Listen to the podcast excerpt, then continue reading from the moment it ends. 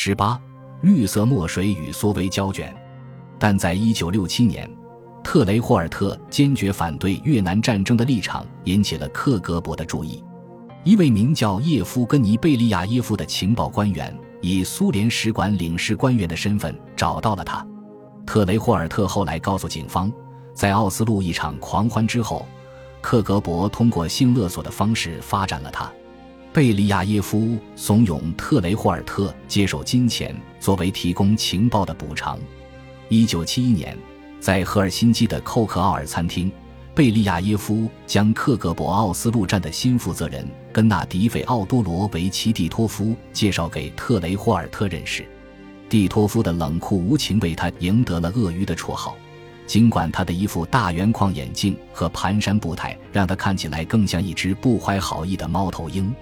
蒂托夫号称是第一总局最成功的阿谀奉承者。而特雷霍尔特也喜欢被人奉承，当然，他也喜欢免费的午餐。接下来的十年里，他和蒂托夫一起吃了五十九次饭，全都是克格勃买单。我们享用了丰盛的午餐。特雷霍尔特多年后回忆道：“就餐时，我们会讨论挪威事务与国际政治。挪威不在戈尔基耶夫斯基的职权范围内，但克格勃对斯堪的纳维亚国家通盘考虑。”设在那些国家的站点或多或少都了解彼此的活动。一九七四年，一位名叫瓦迪姆·切尔尼的新任克格勃官员从莫斯科派往丹麦。此前，他一直在第一总局英国斯堪的纳维亚业务部工作。他是一名平庸的官员，喜欢传播流言。有一天，他无意中透露，克格勃在挪威外交部门内发展了一名代号格雷塔的女性特工。几周后，他又提到克格勃在挪威政府内发展了一名更重要的特工，此人是一名新闻工作者。戈尔基耶夫斯基将这一消息告知了霍金斯，霍金斯将他报告给了军情六处和丹麦安全与情报局。挪威反情报机构获悉了这两条有价值的线索，但消息源非常令人困惑。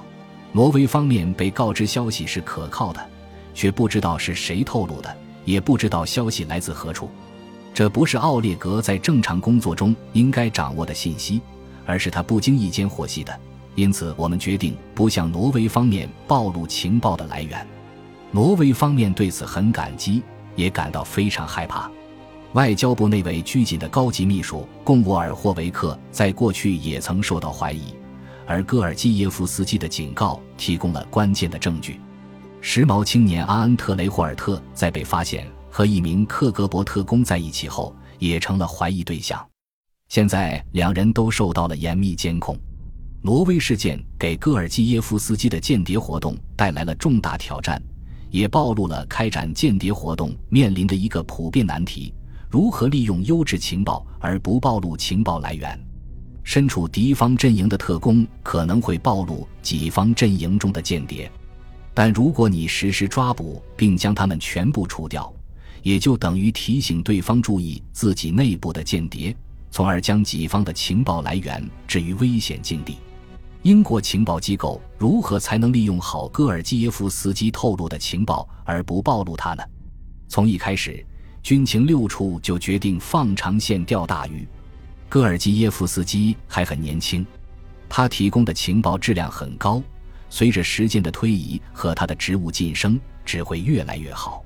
急于求成只会事与愿违，也会毁了戈尔基耶夫斯基。安全是第一位的。菲尔比造成的灾难让英国学会了提防内部的叛徒。军情六处里知道这件事的一小部分人，只获悉了他们需要知道的信息；而在派中，知道戈尔基耶夫斯基存在的人就更少了。英国将他提供的情报有所保留地传递给盟国，有时会使用中间人或进行处理，确保这些情报看上去来自其他地方。戈尔基耶夫斯基用手传递秘密，但军情六处对纸张进行了处理，以保证上面不会留下他的指纹。中情局对阳光计划并不知情。所谓的英美特殊关系在情报领域体现得尤为明显。但双方对需要知情者才可知情这一原则心知肚明。英美双方都认为，对于英国不向其通报而在克格勃内部安插了一名重要间谍一事，中情局当然不需要知情。情报机构不喜欢把他们的官员长期部署在同一个地方，因为这样会让他们过于安逸。同样的，间谍负责人也会进行轮换，以确保他们保持客观，不在某一项间谍活动或某位间谍身上投入过多。根据这一原则。克格勃哥本哈根站点负责人莫吉列夫奇克将如期由戈尔基耶夫斯基的老朋友米哈伊尔·刘比莫夫接替。温和的刘比莫夫崇拜英国，热爱苏格兰威士忌和裁剪考究的粗花呢服装。两人很快重拾友谊。刘比莫夫有了第二段婚姻，和第一任妻子的离婚对他的克格勃职业生涯造成了冲击，但他现在东山再起了。戈尔基耶夫斯基很欣赏这个和蔼、让人感到轻松的家伙。他经常流露出一种饱经世故、狡黠的表情。他们常常整晚待在一起，聊天、喝酒，讨论文学、艺术、音乐和间谍活动。刘比莫夫觉得这位朋友肩后背的前途不可限量。他认为戈尔基耶夫斯基很有能力且博学多才，对自己的工作得心应手。奥列格表现得完美无瑕，刘比莫夫写道：“他没有卷入任何内斗之中，总能给我想要的任何东西，像一名真正的共产主义者一样谦逊，不醉心于升迁。使馆里有些人不喜欢他，他们形容他傲慢，还卖弄小聪明。但我不觉得这些是缺点。大多数人不都认为自己很聪明吗？只有事后回忆的时候。”刘比莫夫才想起了一些暗示戈尔基耶夫斯基已经变节的蛛丝马迹。戈尔基耶夫斯基几乎不再参加外交场合的聚会，除了刘比莫夫之外，他也很少和其他克格勃同事交往。他潜心于意见文学之中，在他的房间里，到处都是在苏联国内被查禁的书籍。作为他的上级，我建议他把这些书收起来。戈尔基耶夫斯基夫妇经常和刘比莫夫夫妇一起用餐，席间戈尔基耶夫斯基会讲一些笑话，喝得微醉，表现出婚姻幸福的样子。叶莲娜的一句话给刘比莫夫留下了深刻印象：他根本不是一个性格外向的人。他说：“别以为他会对你坦诚相待。”刘比莫夫知道他们的婚姻面临严重危机，但对叶莲娜的提醒并未在意。一九七七年一月的一天晚上，戈尔基耶夫斯基像往常一样抵达安全屋，发现菲利普·霍金斯正和一个戴着眼镜、比他年轻的人一起等他。霍金斯把这个名叫尼克维纳布尔斯的人介绍给他认识。霍金斯解释说，他很快就要去海外担任新的职务，这个人将接替他作为负责人。这位新负责人就是杰弗里·古斯科特，他是一个有抱负的人。正是他在七年前阅读了卡普兰的档案，并将戈尔基耶夫斯基列为潜在的发展对象。古斯科特之前一直担任霍金斯的事务员，因此熟悉戈尔基耶夫斯基一事的所有细节。但古斯科特感到很紧张。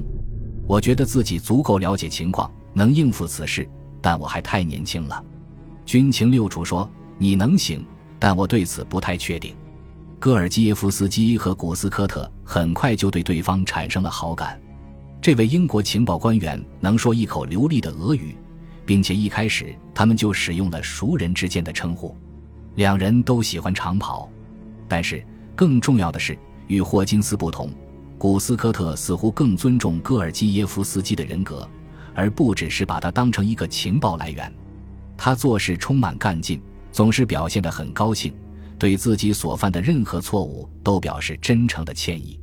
古斯科特与戈尔基耶夫斯基志同道合，他现在在高度保密的情况下，全身心投入戈尔基耶夫斯基一事中。在军情六处内部，只有他的秘书和直属上司知道他负责的工作内容。阳光计划现在提速了，军情六处提议为戈尔基耶夫斯基提供一部微型相机，有了它。戈尔基耶夫斯基可以在克格勃情报站内对文件进行拍照，然后将未冲洗的胶片交给军情六处，但奥列格拒绝了。这样做被抓住的风险太高了，只要有人在半开的门旁瞥一眼，一切就全完了。持有一部英国造的迷你相机，简直就是现成的通敌铁证。但奥列格还可使用其他办法把文件带出克格勃站点。莫斯科通过长卷的缩微胶卷传达消息与指示，并使用苏联的外交邮袋运送这些胶卷。克格勃站长会将胶卷切成条，分发至相关的部门或县。特工、政治、反情报、技术等等。每一部分胶卷都可能包括很多信函、备忘录或其他文件。戈尔基耶夫斯基可以利用午餐时间将缩微胶卷袋偷偷带出使馆，交给古斯科特，在拷贝完之后再送回去。整个过程花不了半个小时。本集播放完毕，感谢您的收听，喜欢请订阅加关注，主页有更多精彩内容。